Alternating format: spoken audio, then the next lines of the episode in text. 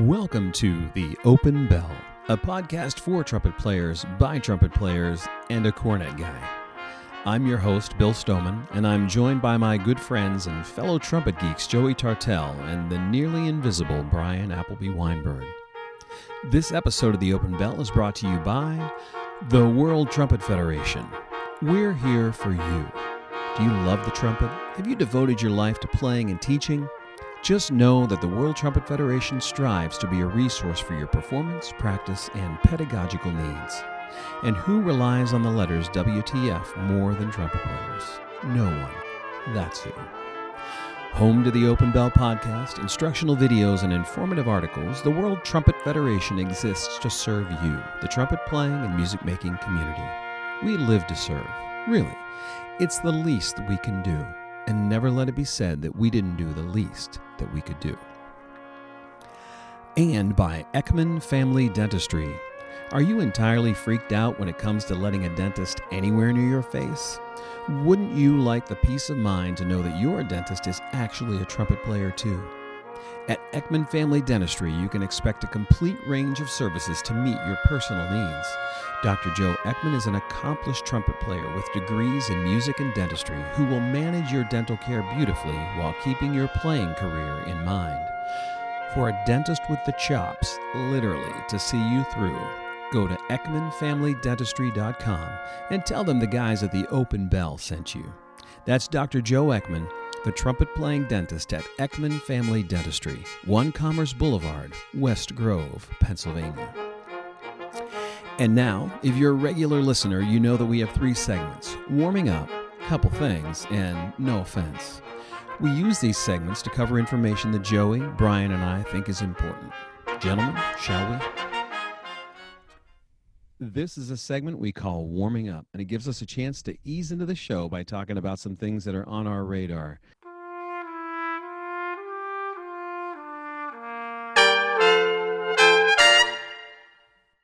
Brian, we always start with you, and what are the chances you're going to talk about the cornet today? Pretty high.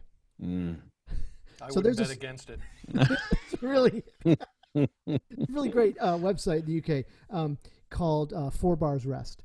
And they decided to do, a few years ago, they decided to do a series of top 10s. So top 10 cornet players of all time was one of their lists. And I'm curious your opinion. We've already talked about Jim Shepard, which is James Shepard. He's ranked number 1 by them, and I think I can agree with that. Herbert L. Clark's on their list. Arban's on their list. Morris Murphy, Maurice Murphy, right, L.A., from the Star Wars fame, right? Arben, of course. They include Philip McCann, one of my favorites. Right. They also include Wynton Marsalis. Interesting. Yeah. Off Boehm or Krill. What'd you say? They leave off Boehm or Krill, and they include. You Wynton say that Marsalis. Like we know who that is right off the top. Of yeah. So Krill was this unbelievable cornet player.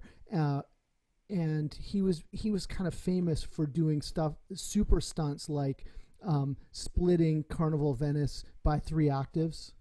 Wow! So really screaming and then double pedals and pedal notes. Almost like how Visudi arranged the Carnival of Venice. Carnival of Venice, right? The double octave displacements in the melody and stuff. Yeah, exactly. Yeah. So Wynton had a better audition and he made the list. Is that what happened? I guess. Well, they like the Carnival album. Oh, here it goes. And you know why? Because Joey played on it. I did not play on it. I was an undergrad at the time. I wasn't on that. I did watch a lot of those rehearsals and did get to see it, and it was spectacular. Oh, it's spectacular. But that's about all of the cornet playing we really have of Wynton. Right. That's the thing. Isn't that it? Yeah. Yeah. It's one record, and it's one great record from the 80s, but it's that's it. Yeah. That record, in addition to being artistic as it is the reference recording for all those solos, right? Right. I mean, it is a go-to, absolutely. It's totally a go-to. But Brian, you disagree with that? Yeah. Well, he's great, of course. He's incredible. He's one of the trumpet musical heroes of the planet. Yeah, right? For all of us. Yeah. But I'm not sure he belongs on that list. And Gerard Schwartz did a bunch of cornet albums. Yeah, the Cornet Favorites album is spectacular. So, But that didn't make the list. He didn't make the list. You want to know why? Make the list. Oh, here it comes. Conductor. Easy. I'm sitting right here. Just trying to help you out. You're thinking about, your own legacy and what you're behind. Wow. There it is. Wow. Wow. Well, Brian, thanks for Four Bars Rest. They cover all the brass band stuff too, right? Isn't that they cover all the contests? Yeah. Yeah. They're all over the place. They go to all the events. And they do lots of write-ups, and yeah, it's a great and interesting website. In addition to the cornet thing, do they also do a top 10 euphonium? And never mind. Wow, that's not for this show. Wow. Sorry, wrong show. Yeah, get out of that fast. Joey, what do you have for us today? I have a very simple question. Very, very simple. I think this is one of those things where we don't often think about it. We often react to it and then just do whatever is either convenient or necessary or required. But in the abstract, when you're practicing, sitting, standing, does it make a difference? Ooh, makes a difference. All right, which way, and do you have a preference? I do. I stand to practice. And all the time? Yeah. Why? I want the why. Give me the follow-up. I think for what I'm trying to practice and what I'm trying to build into my playing from a body perspective and being centered and all those kinds of things, it's easier, better for me to do that standing. If I'm sitting, I'll tend too much to slouch and not pursue those things in the right way. Interesting. All right, Brian, what do you got? So I think it does matter. It does make a difference. And most of my work I do sitting, the orchestra, the brass band.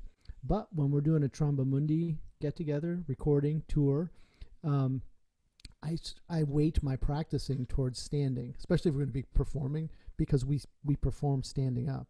We record sitting, but we record standing up, and it is different for me. And so if I'm doing a solo, I will also practice standing, and I'll weight my practice time to that. But right now I'm doing all of my playing sitting, just sitting here in the studio, in the basement. And that's what made me think about it, is I do almost all of my practice seated just because it's more convenient. I haven't really given it much thought, but as we have students getting ready for performances, and I'll say, okay, let's run that, and invariably I don't ask them. They will put the stand up, they will stand. And you stand up, right? And because that's how they're going to do it in the performance. And I'm thinking, yeah, that's good. They should be doing that. Should I be doing that? It's one of those things I don't think about a lot in my own practice about where is that balance. Should I be? I will tell you this, there are times when I'm getting ready, if I'm going to do a guest solo thing, I'll often, if I'm doing like something with band or jazz band, I'll have recordings that I'll play along with to get in that groove. And invariably, I will go stand, so I'm in front of my speaker, so it's like being in front of that band. Yep. Right. But I don't know that I've ever thought of it as I should be standing because I'll be performing standing. It's because that's the way I can get to where the sound is and how I want to practice it. Interesting. Yeah. So I've experimented some with, you guys have been in my office. I've got those. We could be in your office right now, and it's so big you wouldn't know. There it is. I got lost in your office once. I had a map. I had to find my way out. For the first time you walked by my office and thought I was sitting in a lounge. Yeah. It's enormous and on the corner. Bill's in the faculty lounge. No, this is my office. With all the glass. All the glass, right. Yeah. So anyway, I have spoiled. These. I am totally spoiled, and I'm not going to try to pretend I'm not. So these mid-height kind of stools in there. Mid-height. Height. There's no H on the end. Were you correcting my articulation? Yes, I was. Shocking. Yeah. Like that's never happened before. So these mid-height stools, because I feel like I could still be relaxed, especially when I practice for a while, but I can still keep the upper body straight. There's no back on those. So, but I noticed too, this just happened last week. I had a student sitting on the stool, and doing some, going through some Clark stuff and some other things. So like, great, let's move on to the solo. Same thing. Stood up, moved the stand, couldn't do it seated. So that I can't do that. Interesting. Yeah. Something to think about. In the studio, I'll rotate. So some days the chairs are out. Some days the chairs are not out. They're stacked in a corner. Right. Oh, interesting. Because I like playing seated. There have been some jazz band situations where, well, the trumpet's normally, and I'm like, we're going to go ahead and sit. Yeah, I wonder, I know we've got an episode coming up on trumpet ensemble pretty soon. Yeah. You know, and this would be one of the things for us to discuss, because I think what we do in Tromba Mundi is just the most brilliant way to go about it. We perform standing, so we practice seated. Always. We also, perform in very specific order, yet we don't move to those positions while we're practicing. Because that would be too difficult. It's too hard for us to pick up a horn and move to another stand. It's really right. It can't be done. It cannot be done in rehearsal. No. And it, you know, it makes the performance much more exciting because you're hearing things for the first time. Yeah. Oh, you don't know who you're going to be. You don't know who you're standing next to. Oh, we have that together. Huh. Who knew? I didn't know. I didn't know. No idea. It was my solo. All right. So, Bill, what do you got for us today? So, I had this thing happen last week, and it falls under the category of like these. I think I like to call this like the least expected day, right? So, like you're not expecting anything to happen, anything great, and then something really cool happens. So, had a student of mine come in, and he shows up, got the backpack, no trumpet case. Okay, we must be. Hey, everything all right? Yeah, fine. I got a migraine. And I'm like, well, go home and go to bed, like go get some rest, get out of direct sunlight. Yeah. And he said, no, look, I didn't want to lose the time, and we don't get a chance to talk, you know, about things sometimes, and I thought, if it's okay with you, we could just sit and talk, because I feel like I just want to know some more about like trumpet history and this kind of thing. Like, he was really sincere about it, and the poor guy, I felt bad for him, but he's like, no, I just kind of want to power through it. And you've been around since trumpet got valves, which is I was there. I mean, really, JB and I, you know, JB Arban, H.L. Clark, you guys are tight. Right, we're, you know, buds. Anyway, so the conversation ended up, we talked a little about trumpet history and all this kind of thing. And so fast forward, he's now on track to do a senior honors project and lecture recital about the history of the trumpet in Puerto Rico and musicians and composers. That's his family ancestry. Nice. His father was born there. And that kind of comes out of the conversation. And we dial this thing in, and he is all in and really excited to do this thing. And so I'm like thrilled for him. He's a sophomore. Very cool. And he's got this dialed in already that this is what he wants to do. So I guess I'm saying, have you ever had this where, you know, he could have just texted me and said, hey, I can't make it. I don't feel well. And it would have been cool. We would have rescheduled, but instead he powered through and he shows up, and out of nowhere, now we have this whole brand new thing that we're following.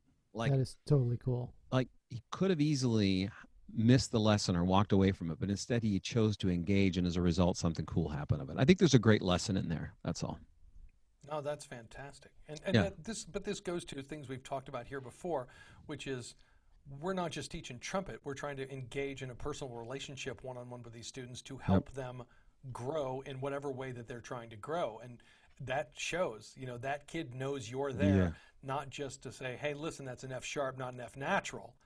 You're there. Like, hey, can we talk? I have some ideas. Can I run some stuff by you? That's frankly part of, I think all of us believe it to be part of the job. I'm not sure that's universal, even though we think it should be. Right. Yeah. So I just wanted to mention, it was just the coolest thing. And then came back for his lesson today, and we had just a regular lesson, but talked about the crap out of him today. Oh, just I owed him for two weeks to prepare. 2 weeks back pay, baby. I'm going to ask you one question.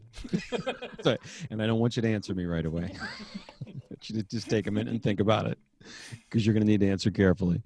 Anyway, well, thanks for letting me share that. That was just a really cool thing. That's very cool. Now, listen, I know many of our loyal listeners out there are going to be disappointed because they're going to be missing a round of backboard bingo this week. It's not a thing. It's so wait a minute. I know. I finally win one, and that's it? It's over? Well, if that wasn't reason enough that we shouldn't do it this week. Man, because I stole one out.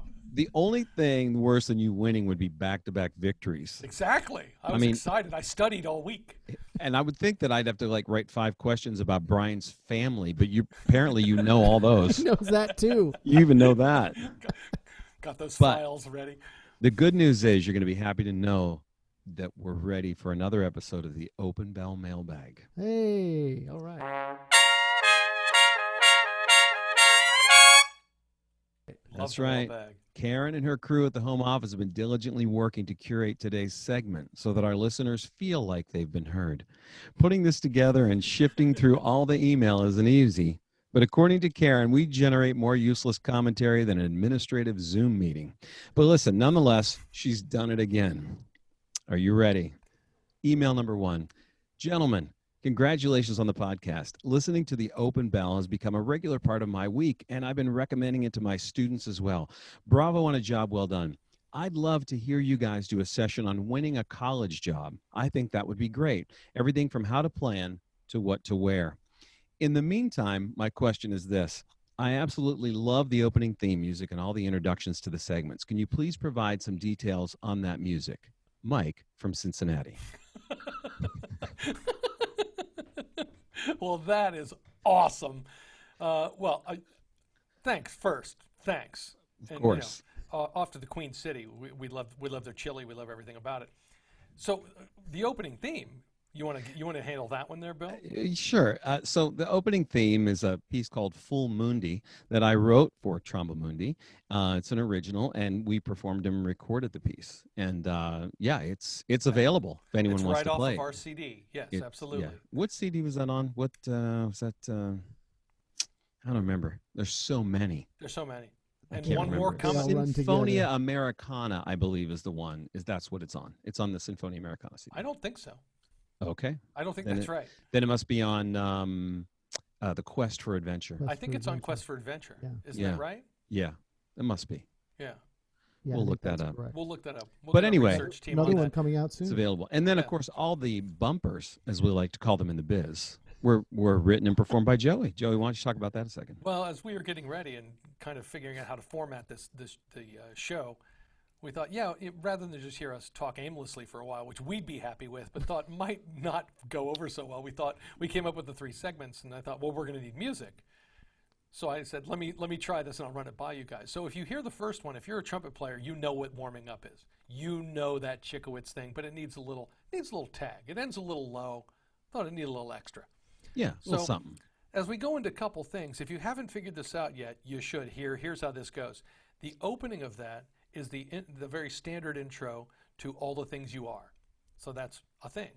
And then the end of that is a quick melody of my favorite things. So it's literally a couple of things. Yeah. And then when we get to No Offense, one of my favorite old standards is Don't Fence Me In. So that's just a tiny little snippet of Don't Fence Me In. Now, as you just heard, we also have a couple new segments. So from Backboard Bingo, if you haven't figured out BINGO, then you're just not paying attention. Yeah. And our mailbag is just a little snippet of Please, Mr. Postman. Yep. Yeah. Good stuff. Great stuff. All arranged for 5 or 6 trumpets, and I've done those all just here in my office. Great. All right. Cool. Second email. Hey, guys. Love the show. Please keep the episodes coming. I love it when you guys tease Brian about not hanging. But recently, I'm realizing that you're not kidding. In fact, I needed to share that over the last 3 episodes, his voice seems to be getting softer and softer. Is this a technical issue, or is he also now choosing to not hang audibly on the show? Can't wait to hear this answer. Ryan from Roxbury, New Jersey. Yeah, what I think people don't realize is that Brian was a social distancing expert before it was even a thing. Yeah, Brian is actually getting farther and farther away as we're recording. Yeah. Those of you who've been looking for him on Facebook, he's not there. No, gone. Gone. So you won't find him there. You can find him on Instagram. Mm-hmm. So that part, if you want to go hunt him down, he's Rowan Trumpet Prof. Is that correct, Brian? Yeah. That's correct. Yeah. Brian is committed to hanging on not hanging on a molecular level, right? He so just strong. Hates people, and that includes us. I think. I think if we decided to actually record this in person, all in the same room, he just wouldn't show up. He wouldn't be there. No, he would pretend for a minute he was going to be, and then he'd be gone. He'd have a thing. Yeah. I gotta go. I got a thing. I can't make it. So, Ryan, thanks for the question. I hope that answers, and we'll do our best technically to make sure that Brian stays in the mix, so to speak. Number 3, I hope this isn't too personal. Bill always talks about cycling, and he seems to be really into it. It's his way of staying fit. It makes me wonder what, if anything, Joey and Brian do for exercise. I'm trying to keep my significant other healthy. He's a regular listener, so I thought he might be inspired to lose some of this quarantine weight if he knew what you guys were up to. Thanks for sharing, and please keep the podcast going. Rachel from Westchester. Well, what I do is I talk to Bill about cycling, and it just tires me right out. It's exhausting. Brian, what are you up to? So I run 4 days a week, and I bike 2 days a week. Well, that's only 6 days. Yeah. I don't do anything on the seventh day. And unlike trumpet playing, I don't do it every day. But basically everything I do is just trying to keep up with my wife, who held our conference collegiate 800 record for 20 years after we graduated. Wow. Yeah. Seriously, 20 years? 20 years. She's a real athlete. And, wait, you played baseball in college? Yeah, I did play baseball in college. Yeah, you're an actual athlete. Okay, but not like she. I mean, you weren't holding any records or anything, but right. I hold one record at Oberlin. Oh, what? Not hanging? Most errors in a season. Oh. Is that true? Do you really? Yeah, I played shortstop as a freshman. Freshman year, I started at shortstop. And yeah, it was not a good year in the field. It was not a good year at the plate either. I think I batted under 200 that year. Oh. My senior year, I won the Gold Glove Award and batted over 300, but not the first year. So wow. Nothing but rampant potential for growth. That's right, exactly. I set the bar low. Yeah, but Sarah can run. I tease her. The only time I've ever actually been able to keep up with her while we ran was when she was pushing Hannah in a baby jogger. Hannah was 4, and she was 5 months pregnant with Kate. And we were going up a hill, and I had to slow down for her. That's the only time I've ever been able to keep up. Like, that's a full-blown kid. That's not like a baby pushing her. No, yeah, she was working. And in her second trimester. In her second trimester, and we're going uphill. And then I could keep up with her. Wow, Joey with the trimester math. Wow. That's great. It's really something to divide by 3. It's a whole thing. Well, Rachel, I hope that helps. Helps you on your mission there. Hey, email number 4.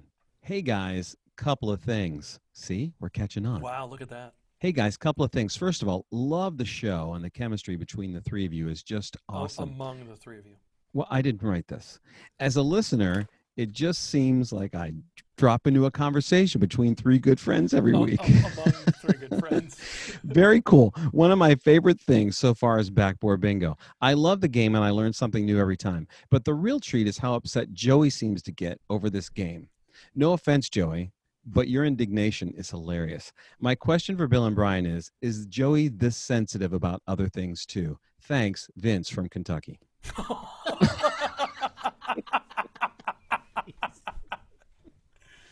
Well, that question wasn't addressed to me. No, it's not. I would just say... I won't answer, obviously. Vince, thanks for writing it. Joey, a lot of people don't realize this. He's a very sensitive man. Oh, he really is. But ultimately, and I think Brian would agree, he's threatened by things he doesn't understand.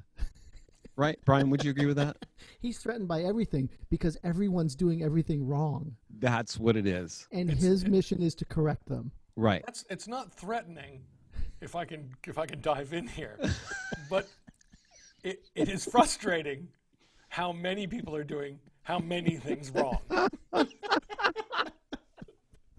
For example, bingo with no cards. For example, just as one example. Hey, this is catching on. When this comes out on the website as the play-at-home version, we're going to sell a bunch of these. It's going to be killing. Yeah, it's going to be big in Texas especially. Clearly, I think your frustration by not understanding the game of bingo is what really triggered all this in the first place. Oh, I'm triggered, all right. Well, listen, thanks for the question there, Vince. And thanks to all of you. So please keep those cards and letters coming. Okay, boys, it's time for a couple of things.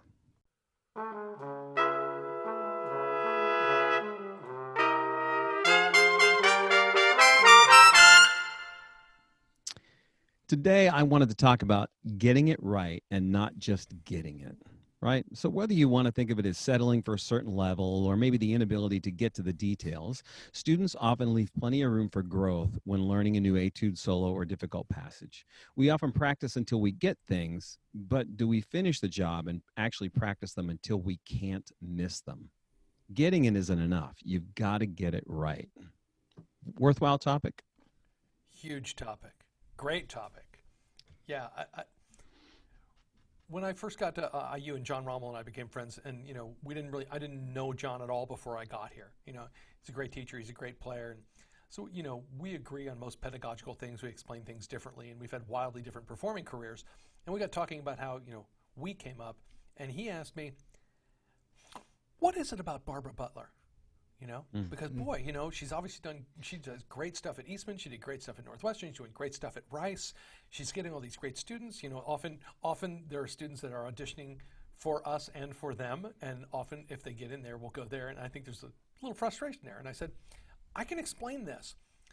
When Barbara works with you, she shows you this is the bar. It has to be this good or it's not acceptable. And a couple years later, we were up actually at ITG up in Grand Rapids, and Barbara was doing a master class. So I walked in, we got to chat a little bit. It was very nice to reconnect. And then John came in and sat right next to me, and she started working with this student. Student played something, and she's very nice, but very firm. Okay, here's what I need from you. I need this, and I need this, and I need this. And the student starts says, no, I need this, and I need this. Here's what I'm going to show you. I'm going to sing it. I'm going to demonstrate. I'm going to show you, but I need this. And it's unrelenting until that's what I'm looking for. Now do that again. Let's hear that. And John just leaned over and went, okay, I see what you mean. And the idea there, and I've tried to emulate at least parts of this in my own teaching, is that if you come in, if I ask you to play an etude or play a solo or play anything, and what you start with is, well, okay, I got to make sure I get all the right notes in the right order. You've started wrong.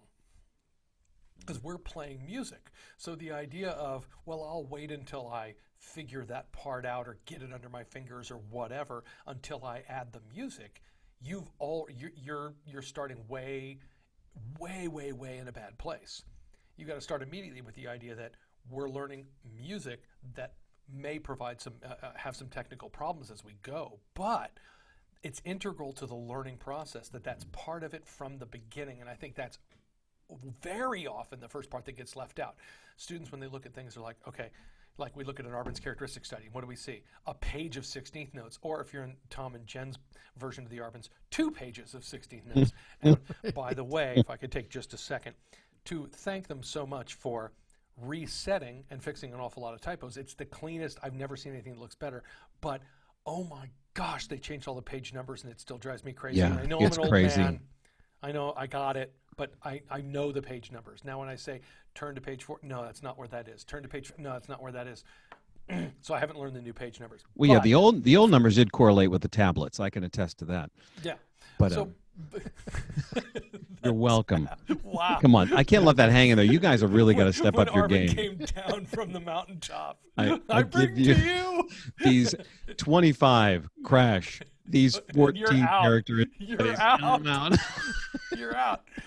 So with the idea, you look at this full page of just 16th notes and think, crap, okay, I got to learn all these notes. Okay, wrong. You have to learn how to play a piece of music, and you got to start from that place. And then if you're not playing music and technically well, essentially I tell my students all the time, you have to essentially do 2 things. You've got to play the trumpet well, and you've got to make music. And I just did a master class recently for one of my former students who's teaching, and she said, come talk to my kids, because we're all on Zoom. And I said, this is what you got to do. She goes, I want you to talk about auditioning for grad schools. And I said, I'm going to make this really, really simple. If you walk in and play great, you're going to get in. Schools aren't turning away great players, right? But that means playing the trumpet really fundamentally well and making music. And one of the kids says, well, if you had to pick one over the other, which would you go with? And I laughed and I said, they are co-requisites. Mm. And so the idea of how you're practicing starts from that standpoint, just from where you start, is often a big problem, if I can just put that out there from a starting point. Agreed. Yeah, I think this is the thing for me, like with students, cultivating in them a vision that is enough to know the difference, right? Like they have to know what they're aiming for. What's the target? you know, what is an acceptable level? That's like, you know, that's so cool to hear about Barbara's teaching, that she just sets the bar there and just says, no, this is it, you know. And I think it's why we play for students and why we provide them with really great recordings and all that, is so that we can start to build in that, you know, their vision, the template in their mind for what, how that's supposed to sound.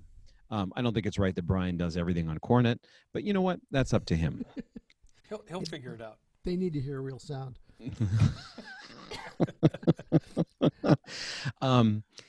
Yeah, Brian, what do you think about this? What do you think about this idea, and what have you done with students to try to get them to that, you know, get them to that next level faster? I think it's all a process, and one of the things that I like to talk about is that their method of learning an etude or a solo, of playing from the upper left to the bottom right, is not the shortcut. I'm teaching the shortcut. That doing these small units, figuring out how to patch them together, attacking your problems, doing lots of repetitions, that is the fast way. Their way is infinitely long because they never get there. Right. Well, this is the thing. I talk about Keith Johnson a lot on this, but you know, one of the things that Keith would have us do is he would identify a spot in the middle of an etude, never upper left-hand corner, and would pick something I could identify and say, this is what I want to say musically, this is the way I want it to sound, and something you could really zero in. And then that would kind of become the timbral qualifier, if you will, right? The model for the rest of it. And then once you start backing up and building into that, and then moving forward a little bit, but mostly backing up and heading into familiar territory, you learn much faster. And you're learning it correctly the first time. Yeah, and I do have a couple of specific techniques that I use that I've stolen from people. So I was, a few years ago, one of my daughters was taking violin lessons with a close friend of mine named Velissa Woolworth. Actually met her, I knew her in Cleveland. We were at the Cleveland Institute together. We taught together in northern Michigan at Interlochen Arts Camp. And her father was Paul Woolworth. He played second in Boston for several years before he ended up teaching at Central Michigan. And she was teaching Kate a violin lesson. And I heard her talking about playing things half fast. And I was just reading a book in the next room. And so Kate was playing these series of 16th notes. And she played the first two 16th notes really slowly and played the next two 16th notes into the fifth 16th note really fast. And then she did that a few times. And then she reversed it, the first two really fast and the last two really slow. Mm-hmm. And then she slowly, and then she put the fast ones in the middle. So the two middle 16th notes were very fast and the outside 16th notes were slow. And then she reversed that. And then she did what I had done growing up, which was a dotted 8/16th rhythm, and then reversing the dotted 8/16th rhythm. And I was fascinated, so I just went running in and asked her about it, and we talked about it, and she had written down the rhythms for Kate. So I did a sheet for my students. I also added, for 16th notes, playing the first one slowly, and then the next three fast, and then reversing that as well. So there are like 12 different variations, and lots of people do lots of different things. But I think it's really important, you know, finger dexterity, a physical dexterity standpoint, to do those things. The other thing that I do is, was taught to me by Jason Solomon. I think we've talked about him before on this show. He's a bass trombonist from IU, and he's had some great conversations with Joey. I know Joey thinks he's fantastic. Jason's fantastic. Yeah, Jason's great. He's incredibly smart. He's got a ton of really informative videos. He's got an amazing rhythmic development thing that I think is fascinating. But he's also did a master's in kinesiology when he was at While he was doing his doctorate in trombone, also did a master's in kinesiology. Yeah, so I was actually, I'm sorry, I'm going to interrupt you just for a second. I was there to advise him on the way in for the graduate advising for the brass students. He sat down and I said, he says, well, listen, I want to do this, but I'm also going to be doing a master's in kinesiology, and I've mapped this all out, and I think this is probably all right. And I said, that maybe I have absolutely no idea. And so I got the director of graduate studies come help us talk through, and yeah, he was totally dialed in. And totally on it. But a very, very thoughtful, smart guy who's got a lot of great stuff together.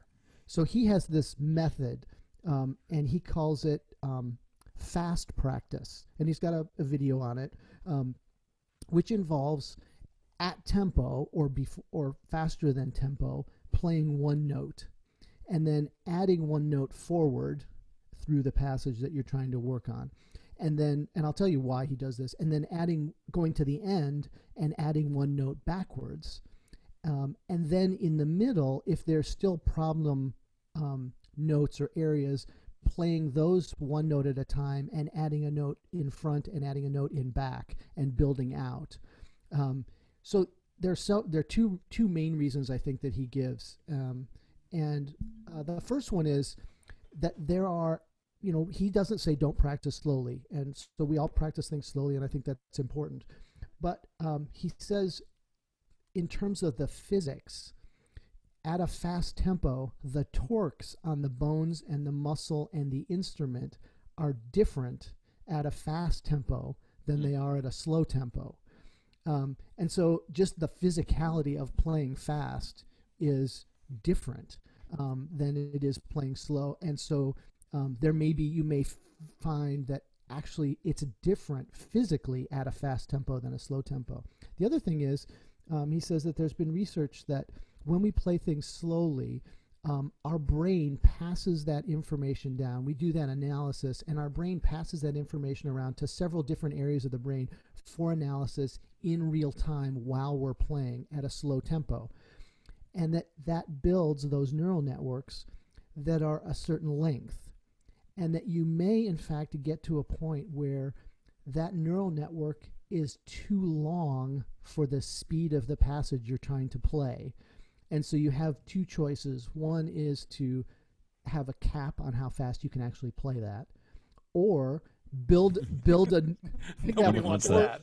Sort of spontaneously build a neural network that's shorter.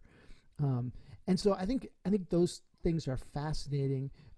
And so the half-fast thing sort of feeds into that for me.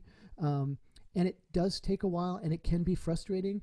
It turns out that when you add a note to, so you've played like 5 or 6 notes, and you add one, your brain actually kind of has a freak out, and it imagines that the context of every note that you're playing had changed because you added one note. So there is a degradation of your ability to play even the notes you've already practiced.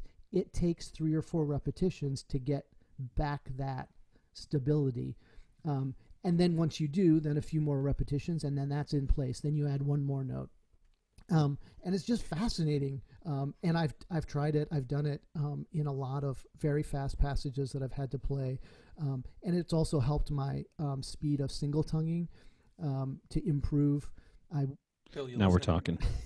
I lost, that's a funny story, I guess. When I was in graduate school at Rutgers doing my doctorate, in the course of a week, I lost almost 30 clicks on my single tongue.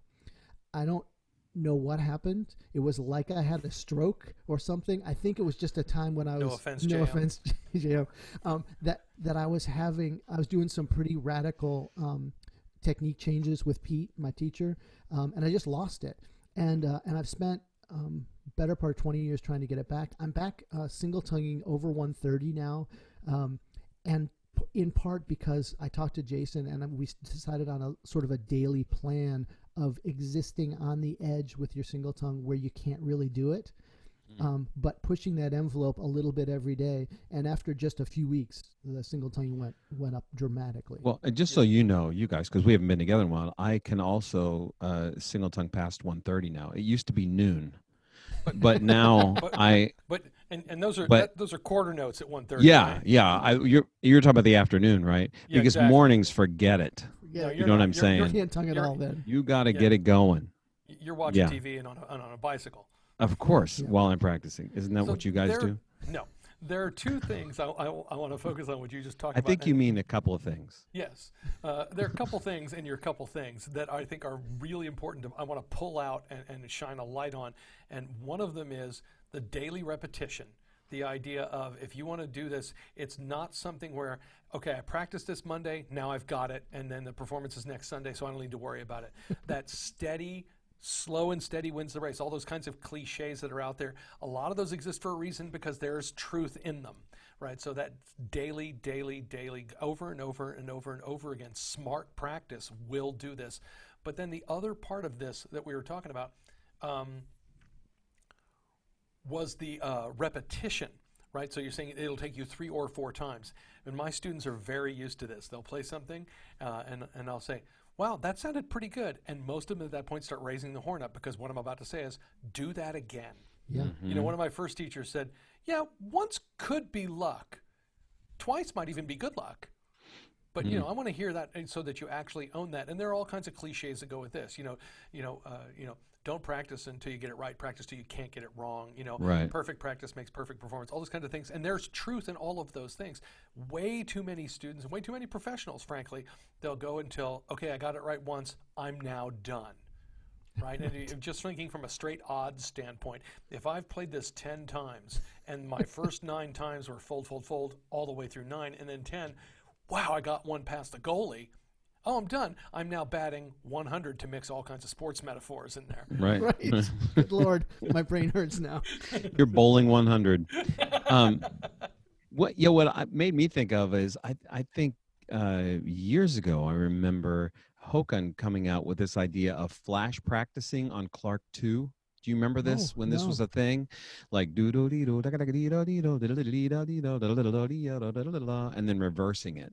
Sure. Very similar to what Brian was talking about. Yeah, that's the thing. Like you're just changing that stuff. Hokan also talked about that daily. He said every day that I play every day, some part of my technique is trying to leave. And I heard him talk about this in masterclass. He was leaning over a piano. Wow. And right. He said, it's trying to go somewhere. And he's like reaching over the piano. It appears he's got a pretty good containment field. He's got a very good plan. Yeah. So he said, so that day, whatever that part of my technique is that's trying to leave, I'm trying to bring it back. And so he said he's constantly doing that. And he was like, gesturing over a piano, which is pretty funny. Yeah, I mean, we just talked about the thing a couple weeks ago, which is, you know, addresses a lot of technical issues in the morning. Yeah. And I was talking about put the metronome on. And I don't designate a metronome, tempo it should be, because I think that you want to keep pushing that idea. And for me, what does I do? I keep pushing that idea and pushing the idea with the idea of if I do an entire study and it's good, then the next day it goes up 1 click. And if it's not good, it goes down 1 click. And then you just keep going forever. Mm. Right, but it keeps you honest because there are days, you know, you might fall into it like, oh man, that wasn't. Oh, I've gone down 2 days in a row. That's not okay. And there's nothing better to test that than all 4 Clark studies. Oh my God, those are the. That's why I'm doing number 7 at 35. At 35. Yeah. Number 7 at 35, and not before 1:30. Right. Well, not before 1:30. No. Not for you. No. So, and how much of this too, you know, is important is the kind of feedback, you know, Joey, you've talked before about recording yourself and listening to it, right? So let's say a student is trying to prepare something, you know, for this week alone, I had a couple new students coming in playing art of phrasing melodies, right? And, you know, how often they get in there and, oh, it's a little, you know, it's not as shaped as it could be. They're grazing a few here and there and a couple of chips. And you're thinking like, did you listen to this? Right? Did you really listen? And is that ultimately the musical product that you want? And I think that's an important thing to bring up in this too, in developing that vision for what is, you know, is there a perfect? What is, how close can we get, you know, to getting it absolutely right and what you want on a musical, on the musical plane, on a, you know, on a technical plane and all that. Because if not, if you listen to it and then you do it yourself and you don't get any feedback, you just go on thinking you sound like Bud. You know what I mean? Yes. Right. Oh my gosh. So true. But I don't understand. I sound just like Bud. But this is often a hard thing to deal with students who will say that. They're like, well, I thought that sounded good. And that's why I think I have found in my own teaching that I end up playing more in lessons with younger students to show them this is where this goes. Okay, this quick story from my undergrad. There was one semester where Barbara was off playing with the St. Louis Symphony where Charlie taught everybody. So I was studying with Charlie for that semester, and I came in and I had the first lesson of the day. So I'm waiting at the door as the school opens. He walks in. His horns are in the office, you know. And I was playing, I think it was one of those BAME etudes. And in E flat, and I play all the way through, and it's not very good. It's fuzzy and it's a little chippy, and he just looks at me. He walks over to the window, opens his case, takes his horn out, takes a second, and then he plays the etude, and it's sparkling. It's really great. And he says, "Can you make it sound more like that?" And I laughed and I said, "If I could make it sound like that, I wouldn't need to be here." You know, but and I did actually say that. He did laugh. But the point was, up until that moment, I didn't know that was a level that was achievable. Right. You know, which is like I thought, well, I might be able to make this sound like a pretty good etude. Where Charlie made that sound like an actual piece of music. And sound I thought, on the music, right? I've been aiming way too low, and I didn't even know it. And I think that's a common thing among students, thinking, well, again, like, oh, I get all the right notes in all the right order, and I'm kind of in time. I'm good, but that's not the goal. The goal is, does this really sound like music? Yeah. And that's where that bar has to be. And so if I can help show that in my own playing or sharing recordings with students to really show them, this is where you're going. This is where you should be aiming. That's really, really vital to this process. And, you know, I think we all play in lessons. I think that's why it's so valuable. And especially for younger students coming in, maybe not have been around someone who has devoted as much time to it as we have, or have the opinions that we have. And my challenge to them is like, look, you know, there's someone outside the office door. I don't want them to know which one of us it is. And that's not right. Saying I want them to end up sounding like me ultimately. I would love for them to go past that and to create their own thing and be the most phenomenal trumpet player they can be. But ultimately, while they're here, can you get in such a place where musically and sound-wise you can match and you can do it? Your ear will allow you to get to that point, which I think is really important. Here's an exercise I do. We talked about some specifics. So I do this with etudes. I'll say, okay, I'm going to play bar 1. You're going to play bar 2. Yep, I'm do this play too. Bar 3, right? Yep. So whatever the etude is, and I say the exact same thing. If somebody happens to be walking down the hall, I want them thinking that's one person. So I want us matching. Not just matching sound, which is important, but matching style, matching, you know, all of those things as we go through. Can you, and that it's a really good exercise, because then it forces those students' ears to go, oh, I don't sound like that. I'm not playing like that. And it helps them kind of pull them along into that maybe a little quicker. Do you know what works really well for that are the Chikowitz flow study books, this thing that Mark... Oh, Doolin, yeah, Mark Doolin and Mike Chikowitz. Mike Chikowitz put together. So there's the two volumes. There's the long tone studies book, but then there's the other one. There's the flow studies book, and it's got lots of etudes in there, a little by different composers and all that. But those things, because they're just really wonderful diatonic studies, work great for. Sometimes I'll go line for line. So I'll play the first line, you play the second line, just to establish a bit more. The other thing it does too, I think, it helps in sight reading and audiation, right? Because they have to jump in the middle of a phrase, right, or the middle of an idea. But you've also got to be hearing it all the way through. Exactly, and that book works really well for that. It really does. Yeah, and do the same thing in their solo rep, whatever they're working on there too, right? I mean, it's just the ability to match it. And I think being in the room is different from hearing the recording. You know, we all know that. Yes, absolutely. Although, you know, good reference recordings are a good thing, and I don't think a lot of students play along with reference recordings, which is a really good idea. I say this with both excerpts and with solo recordings. If you're playing along, like I have a student working on the Kenon, and Ray Mace's Kenon is great, right? It's sparkling. It's my favorite recording of that piece. I'm like, if you play along and you're matching him, then you're right. If you're matching sound and style and pitch and all that kind of stuff, if you're really like right with him, you're doing it right. So do that. Well, something we never say on this show. You're doing it right. Doesn't it comes down to practicing discipline ultimately, right?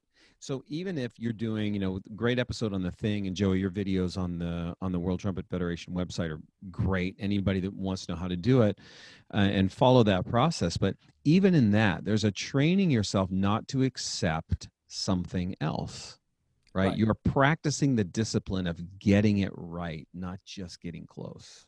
And if you're playing along with a recording, I think it can illuminate so many things for you. I remember the audition one year for the orchestra at Oberlin was Mahler One. And so I knew that in the summer.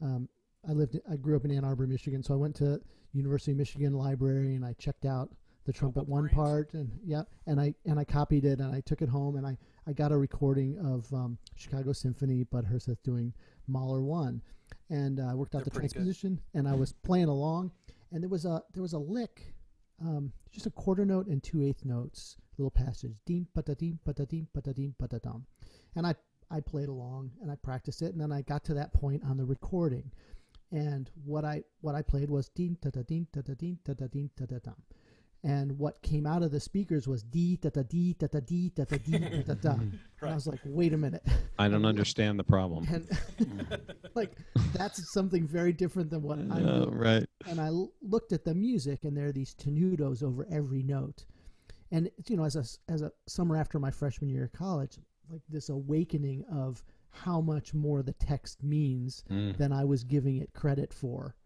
So are you saying then that you also held the record for most errors in Mahler 1 in that same season? Was that, is that possible? After, when I started to learn stuff after my freshman year. In baseball and trumpet, baseball you held the record for most errors in a season. We may need to start keeping a tally of Tromba Mundi errors in our next rehearsal. Well, we'll need a scorekeeper. Wow. Nobody can count that high. Yeah. That's going to be a problem. That's going to involve a really complex database. A clicker. It would be funny, though. Clicker. Yeah. Although I knew of a teacher at one point who did that in lessons. Students would come in to play scales, and they would keep track of the errors on the computer keyboard. So as you're playing, you would hear... Every time you chipped one or missed one, you'd hear click, click, mean. Click. That's brutal. Click, click, click, click. Yeah. Brutal. That's I did hear a story of a brass quintet rehearsing in, I think, in Boston, one of the schools in Boston. And I don't know whether it was Gunther Schuller. No, it wasn't.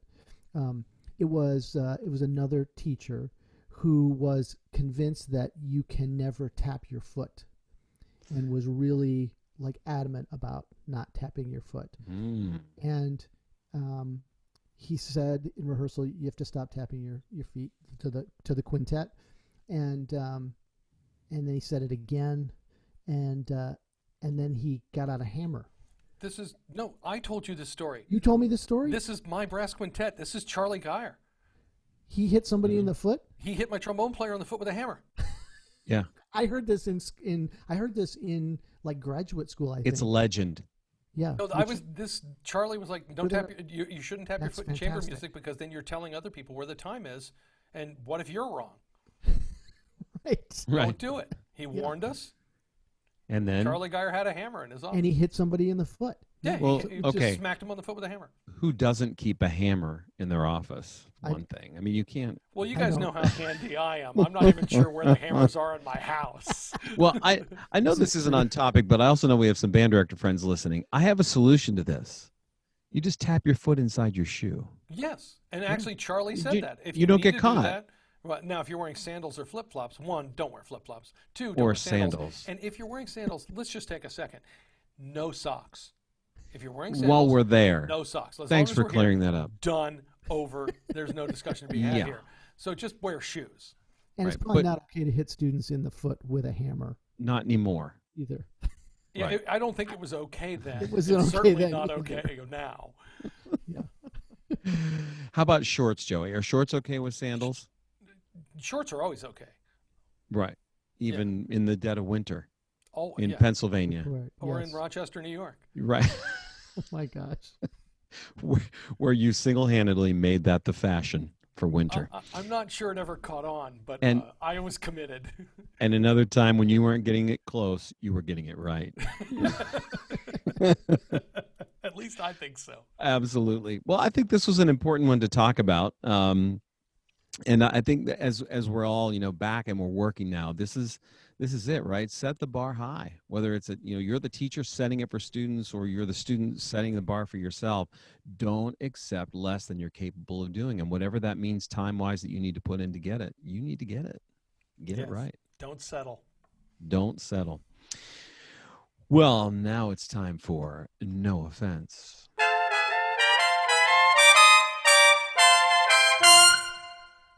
As trumpet players, we often become hyper-focused on just that. the trumpet. It never dawns on us that the stuff we learn in music history or music theory has anything to do with our efforts to become the best, most musical trumpet player that we can be, right? So to that end, if you're not constantly applying music history and especially music theory to your daily practice, no offense, you're doing it wrong. Yeah, I think I've talked before. When I first started teaching lessons, it was obviously a bunch of little kids, you know, sixth graders, and I start with one major scale a week, and I have a why. I don't like teachers who say, you do this because I say you do it. I want students to know why they're doing stuff. I think it's important. So if a student says, well, why do I do this? I said, well, all Western music comes from the major scale, minor scales, modes, all that kind of stuff. It starts there. So you need to have a command of that. And so now that I'm teaching college, there are times where students come in and I'll listen to them play through something, and I said, can you tell me what that is? I was just working with a student last week, and we were working on Neruda, first movement of Neruda, and she's going to play this on her upper divisional, and we'd learned it on B flat, but then she got her hands on an E flat trumpet and said, I'm going to try this. So she came in and she had the E flat part except the cadenza. So she sounded really good, by the way. I was like, wow, you've never played E flat before. Nice work. So we get to, and then we're working through the cadenza. I said, well, I haven't written this part out. And I said, well, you can transpose. She goes, well, I haven't really totally got it. I said, well, what is it? What do you mean? Like, what scale is that? Well, as written, so then you can just move the scale, you know the scale. And then what chord are you coming down? This is where music theory comes in handy. You can recognize those patterns, and then you're not even really reading, you just boom. You just see that pattern and go, right? It's really the way to go. And then the same thing applies with music history. You need to know, if I'm playing something in the Baroque style, then what kind of attacks are called for? You know, how am I gonna play this? Are these notes? What does long mean? What does short mean in this context? So that you sound like you're actually playing in the right century. Those things are very important. What ornamentation are you using? Yes. Would Mary Sear want to hit you with her book? And I like for this to go the other way as well, because there are things that we have and do as trumpet players that will help you in theory and especially in ear training classes.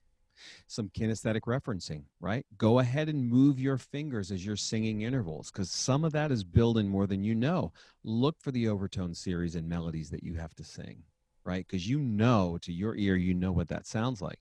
I think it can actually work both ways, but how often do we do that, right? When I was teaching way back in the old days, teaching theory and sight screaming and ear straining, which is what I like to call it, yeah. Actually, sometimes for melodic dictation, I would have students play those melodies for dictation. So it just wasn't always coming off the piano. Sure. Right? Because first of all, if it was in the piano, it was always going to be in the key of C. Because that's my key, man. More to do with your piano chops. I own that. I can do that. You know, there are ways, I think, to tie that in and make it more accessible, more applicable to what we do. Well, you also do a different thing, Bill, when you talk about note grouping. There's a great book on phrasing that's called Note Grouping by Thurman. Yeah, and from the Naval Academy. Yeah, I think it's fantastic. Yeah. But you do a note grouping in terms of the idiosyncrasies of the instrument, how the instrument operates. Triadic, stepwise motion, turning around, leaps, and bracketing stuff on how the trumpet works, and then how the ear can latch onto that in complicated melodies, which I think is fascinating. Well, yeah, so I am overlapping, like, you know, so we've talked about Arban characteristic studies a couple times here tonight, right? So, you know, you look at that, it's hard not to look at and see all the harmonic progression that's going on there. And what a great way for students to start to pick up on that. But then I think there's another layer. You put another template over that where you start to see this open, open, 2, 2, 1, 1, right? You start to see these patterns that exist that are just so specific to the trumpet. And that's that other layer over the top of it. Yeah, I'm always looking for that stuff because I needed to. I didn't read well enough not to use all that. Right. You know what I mean? Well, it absolutely helps your reading if you see a big pattern. Like take characteristic study number 6. Right? There's, as it comes back in for the recap, what do you have? You have descending diminished, right? You see that? You're not reading. You're just playing diminished chords. No, you're just playing it right in a row. Right, and just go through. What amazes students sometimes, you know, right? They'll come in and you'll say, all right, so what key are we in? Oh. Well, then, you know, right. Well, if you've established that it's G minor, then you're not going to be caught off guard by the F sharp so much, right? And then eventually you get better at doing it on the fly. You don't have to take a half hour to sit down and analyze something. You're just doing it on the fly as you go. And that's the goal, I think, to get to that point. Right. You want to be able to look at something and have that information built in. Yes. Right? You look at something and you can recognize, you know, key structure. You can see where it's going. You can even recognize some scalar patterns as you're going and say, oh, okay. Yeah. Okay. That makes total sense. So you're not going, no. Nobody wants to hear that. Right. And why not go ahead and use, when you're working on theories or sight singing melodies, whatever you have to do, ear training stuff, why not bring the trumpet into that as well? Oh, that's the only way I got through those classes, because boy, my piano chops are, I would guess, much worse than yours. My left hand is basically a hook on which I can hang a trumpet. So when you're like working through these melodies, I just had my C trumpet out and I would play them so I could sing them and play them so I could get them in my ears that way. Absolutely. Yeah. I would say the same thing. Put those two things together. The left hand, God intended to hold the instrument. Exactly. And that is it. So when I was teaching that class, I would say, all right, our next harmonic dictation is in E flat major, and I'm playing it in C, right? And here's do, boom. And the next one is in D, and I'd play do, and they would just giggle because they knew. I knew I was just playing in C for everything. Yeah, so the class I was in during my undergrad had a disproportionate number of people with perfect pitch. Yeah. So when they would say, you know, here, and so I'd watch these people just writing down notes because they could just hear them that way. I do remember the one time I heard, okay, this is in D flat, and he played the first chord, and I'm scribbling down trying to get this right, and I watched half the heads in the class pop up and say, that's not D flat. And the teacher looked out and he says, for the purposes of this exercise, we are in the key of D flat. And I thought, I think I'm winning now. You're winning. You're the only one. I wasn't sure exactly what was happening. Yeah. I was definitely in the minority of that class. So. Yeah. One of my theory teachers at North Texas went to Eastman undergrad and said she was the only person in her class that didn't have perfect pitch. I wasn't the only one, but boy, there were a lot of people there that had. Well, and she said the instructor just wouldn't say. She would just start, and she'd have to raise her hand and go, I'm really sorry. I really don't know what's happening right now. You need a letter to start with, please. Yeah, give me some reference. Absolutely. Yeah. But I just think, you know, and look at what we talked about earlier about, you know, about getting it right and, you know, and not getting close. This is a way to be better at getting it right, because you have so much more information right away and you're operating on multiple levels at once, which is the real key. Yeah, so. Absolutely. And if you're not doing it this way, as the T-shirt says, you're doing it wrong. You're just doing it wrong. You're just doing it wrong. Well, listen, that about does it for today. Thanks for joining us on The Open Bell. Stay tuned, subscribe to whatever works for you. We appreciate your patronage, patience, and perseverance. So long for now. Remember to keep an open mind, but more importantly, an open bell.